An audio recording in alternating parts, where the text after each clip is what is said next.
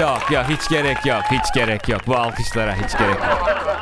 Sizi anlatan podcast'iniz Zorunlu Podcast'a hoş geldiniz. Bugün size ne kadar şanslı olduğunuzu anlatarak başlayacağım podcast'ime sevgili dinleyenler. Neden? Çünkü bu podcast'te video yok. Allah'a çok şükür ki video yok. Bu podcast sadece audio bir podcast.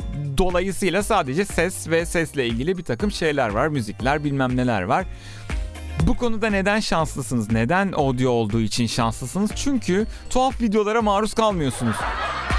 Ya tuhaf videolardan kastım benim yerime duvarın görünmesi falan gibi şeyler yani. Videolarla ilgili eleştiri alıyorum yani.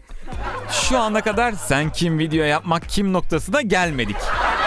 Ama yakında geleceğimizi zannediyorum. 2 haftadır yok ışıktı, yok işte kıyafetti, yok kamera nerede durdu. Abi ben ne anlarım kameradan? Ne anlarım ben kameradan? Eğer günün birinde bir iş ilanı verirsem bu çok net ve açık olacak. Önünü görebilen insan aranıyor. Çok nitelikli özelliklerinizin olmasına gerek yok yani. Hatta hiç gerek yok yani. Kendinizi kötü hissetmeyin. Kimileri için şans hakikaten sürekli onun peşinde dolaşan bir şey. Kimileri ise doğuştan şanssız olduğunu varsayıyor. Ben tam ortalarda bir yerdeyim herhalde. Zaman zaman şanslıyım, zaman zaman şanssızım ama benden çok daha fazla şanslı olan ya da şanssız olan insanlar olduğunu biliyorum. Dolayısıyla bunun benim için çok da fazla bir önemi yok. En azından çok ekstra şanslı olduğum hiçbir dönem olmadı. Yani sayısal lotodan bilmem kaç milyon falan kazanmadım. Henüz paketli dondurmadan böyle araba falan çıkmadı. Böyle insanlar da var. Adam çok şanslı. Çekilişe katılıyor, bulaşık makinesi kazanıyor. Öyle tipler var. Hani su içsem yarıyor diyen tipler var ya. Bunların benzerleri de var yani şans anlamında. Her çekilişten bir şey kazanıyor. Her çekilişten. Oraya kısa mesaj gönderiyor. Oranın indiriminden yararlanıyor. İşte indirime giren ürün bir daha indirime giriyor filan. İyice kazanıyor. Enteresan yani. Bunun tam karşıtı da o akıcı gördüğü şeride geçer geçmez o şeridi direkt tıkayan adam. Çok vardır böyle. Aha bak orası boş oradan gidelim der. O andan itibaren tıkanır o trafik orada. En az bu şanssız adamın kendisi olmak kadar beter bir şey. O şanssız adamın arkadaşı olmak. En yakın arkadaşı bile. Abi ne yapayım çok şanssız. Sürekli o şanssızlığa ortaksın. Ne yapıyoruz? Arkadaşlarımızı şanslılardan seçiyoruz. Şanslı ya da şanssız olmak o kadar belirleyici olmayabilir ama yalan çok kötü bir şey yalan. Yalancı arkadaş. Efsane kötü bir şey. Bununla birlikte çok güzel, çok profesyonel, şiir gibi yalan söyleyen insanlar da var sevgili dinleyenler. Bilmiyorum hiç denk geldiniz mi? Yalan söylemesine doyamazsınız. Öyle güzel yalan söyler yani. Yani yalan söylediğini bilirsin ama inanmak istersin, devamını da beklersin. Çünkü kroniktir bunlar aynı zamanda.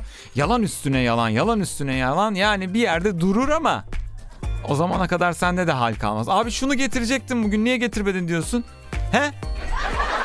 İlk önce bir virgül koyup he var. Ondan sonra abi hiç sorma ya bizim eve hırsız girdi ya. Sizin mahalle çok güvenli bir mahalle. Nasıl girer abi diyorsun. He? Lan tamam söyle yalanını işte inanacağız kardeşim ya. O bekleme süresi geçer yeni bir yalan bulur. Bodrum kattan girmişler. Senin apartmanın bodrum katı yok dersin. He? Diye devam eder öyle.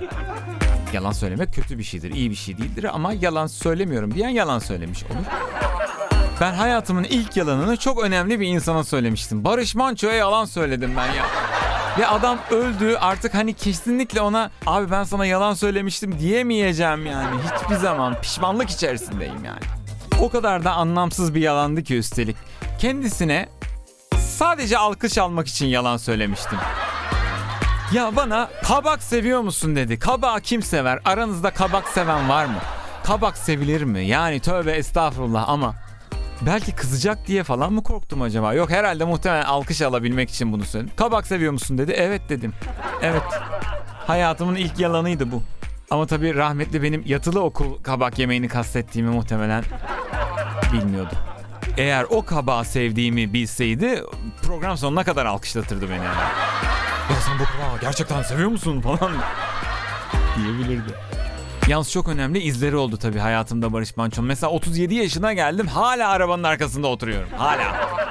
Yıllar geçtikten sonra tabii başka ünlülerle başka interaction'lar da yaşamıştım. Başka sefer anlatırım. Tekrar görüşeceğiz.